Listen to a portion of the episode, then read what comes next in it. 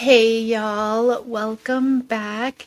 And we are going to continue on through the book of Second Kings in chapter 13. We'll go ahead and start with verse 1. Jehoahaz, son of Jehu, began to rule over Israel in the 23rd year of King Joash's reign in Judah.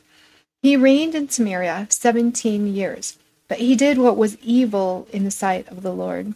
He followed the example of Jeroboam, son of Nebat, continuing the sins that Jeroboam had led Israel to commit.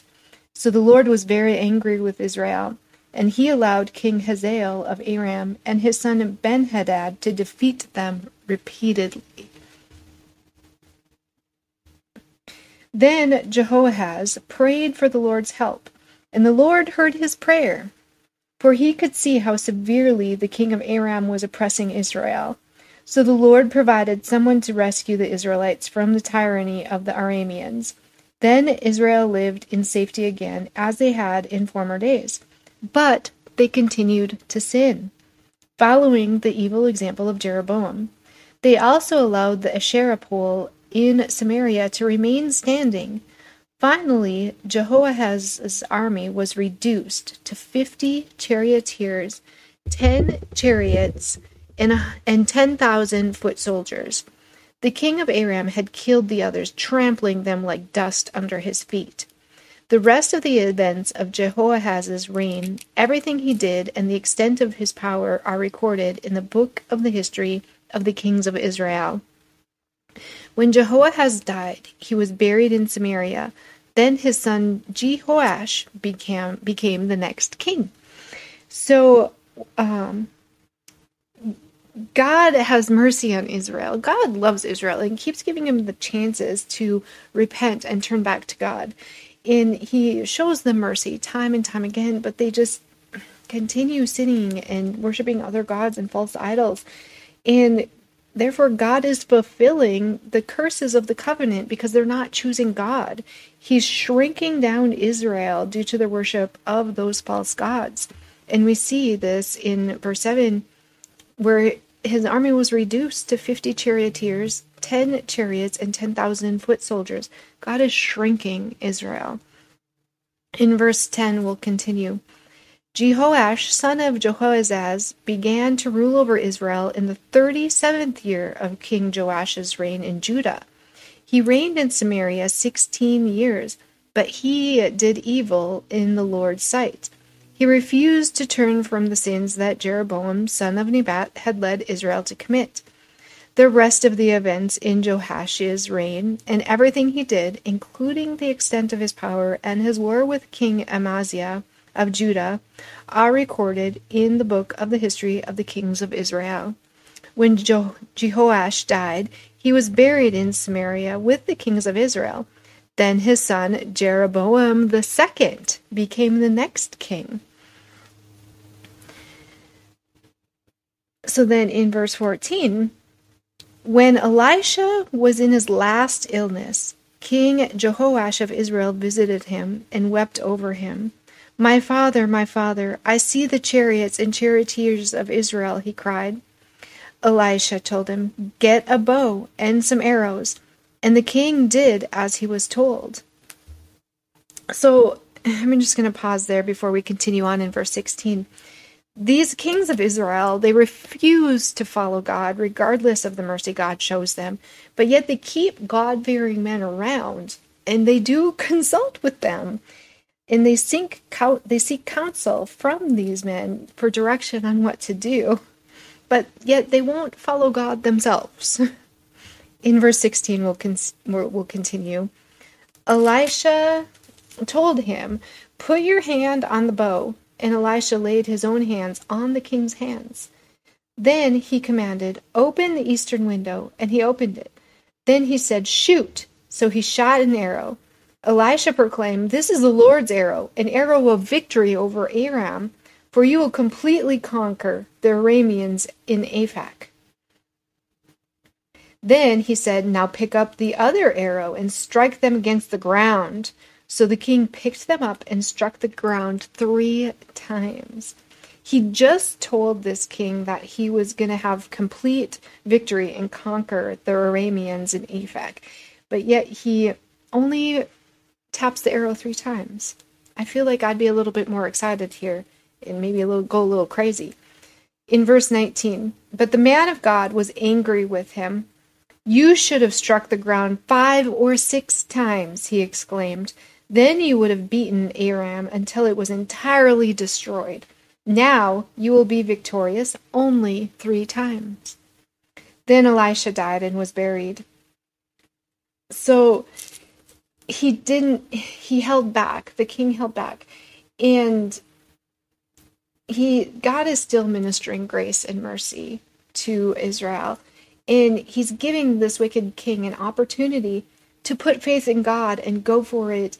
And, and he demonstrates that lack of faith and willingness to go all the way. And he doesn't just get all that full commitment and he doesn't 100% submit to god and god alone. He just doesn't want to give up his false gods. Um, we'll continue off on with verse 20 groups of moabite raiders used to invade the land each spring once when some israelites were burying a man they spied a band of these raiders so they hastily threw the corpse into the tomb of elisha and fled so this is after Elisha had died and was buried, and this is Elisha's tomb. They threw this guy down into Elisha's tomb and kept on going. But as soon as the body touched Elisha's bones, the dead man revived and jumped to his feet. So we have Elisha dead and in a grave. A man is killed and thrown hastily into his grave, and he comes back to life. He is revived. And this is one more miracle from Elisha, even though he's dead. And Elisha was dead, but God's word was alive and is alive. The prophet may be dead, but God's word isn't. God's word never dies. The promises made to the king through Elisha will come to pass because the God he served is alive and watching every single move. Um, so we'll we'll continue here in verse 22. King Hazael of Aram had oppressed Israel during the entire reign of King Jehoahaz, but the Lord was gracious and merciful to the people of Israel, and they were not totally destroyed. He pitied them because of his covenant with Abraham, Isaac, and Jacob. And to this day he has still not completely destroyed them or banished them from his presence. King Hazael of Aram died, and his son Benhadad became the next king. Then Jehoash, son of Jehoahaz, recaptured the Ben, the son of Hazael, the towns that had been taken from Joash his father. Jehoahaz, Jehoash defeated Ben Hadad on three occasions, and he recovered the Israelite towns.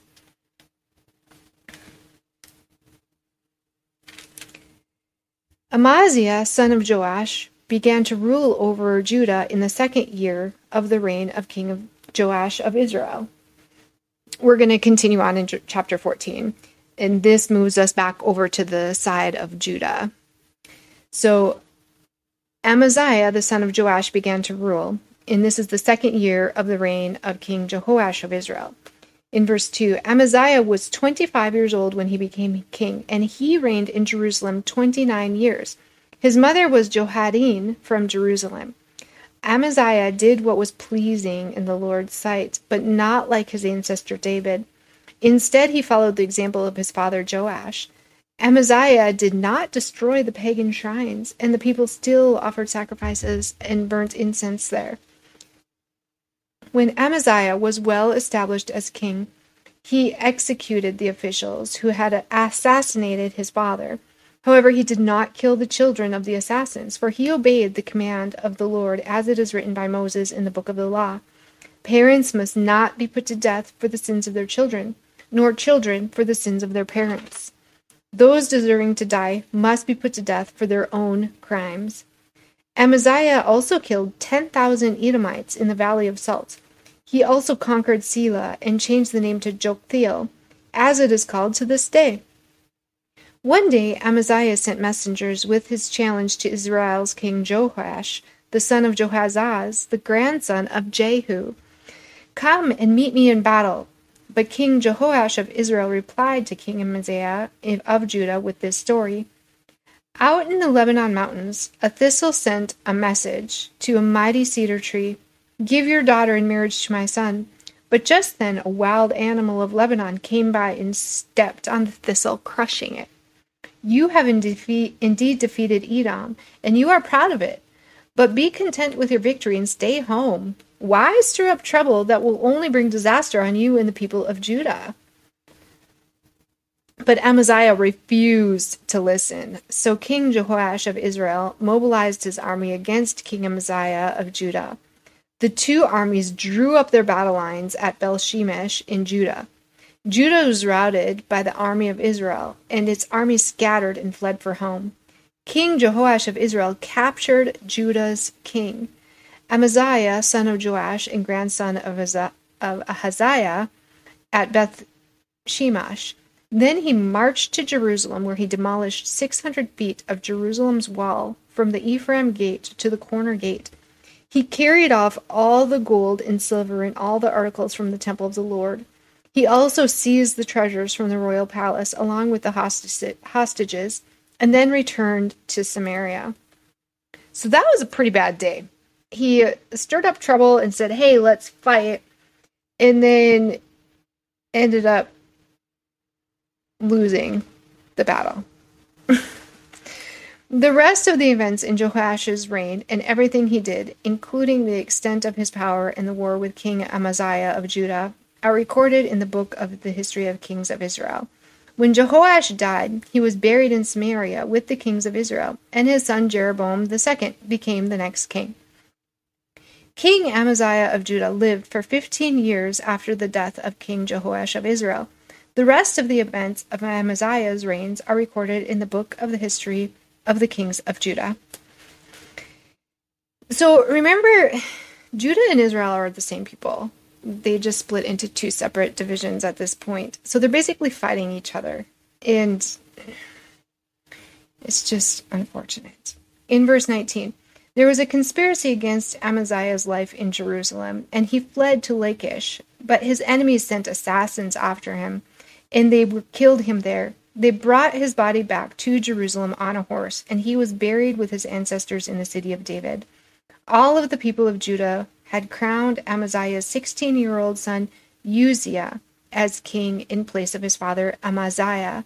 After his father's death, Uzziah rebuilt the town of Elath and restored it to Judah.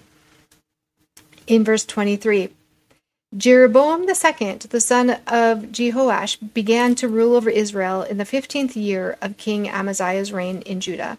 He reigned in Samaria forty one years. He did what was evil in the sight of the Lord. He refused to turn from the sins of Jeroboam, son of Nebat, and had led Israel to commit. Jeroboam II recovered the territories of Israel between Lebo Hamath and the Dead Sea, just as the Lord, the God of Israel, had promised through Jonah, the son of the Amittai, the prophet from Gath Hepher. For the Lord saw the bitter sufferings of everyone in Israel, and that there was no one in Israel, slave or free, to help them. And because the Lord had not said he would blot out the name of Israel completely, he used Jeroboam II, the son of Joash, to save them. The, the rest of the events of the reign of Jeroboam II and everything he did, including the extent of his power, his wars, and how he recovered for Israel both Damascus and Hamath, which had belonged to Judah, are recorded in the book of the history of the kings of Israel. When Jeroboam II died, he was buried in Samaria with the kings of Israel. Then his son Zechariah became the next king. So I don't know why Amaziah felt he had to stir up trouble and start a war here. Maybe he was just trying to appear strong, like a strong king. I'm not sure. Um, I'm not going to say anything out of context or pretend to know reasons why that are not written in the scripture. But regardless, a choice was made and an outcome happened, and it was not a great outcome. And then we have Israel, where Jeroboam II starts ruling, but God shows mercy. Like this is this it says very well that he did evil in the sight of the Lord, but God still used him at, when he was king because he, he still has that mercy and that love for Israel. And he loves his people. And he continually keeps giving them opportunity after opportunity after opportunity to repent. And it's no different than us today.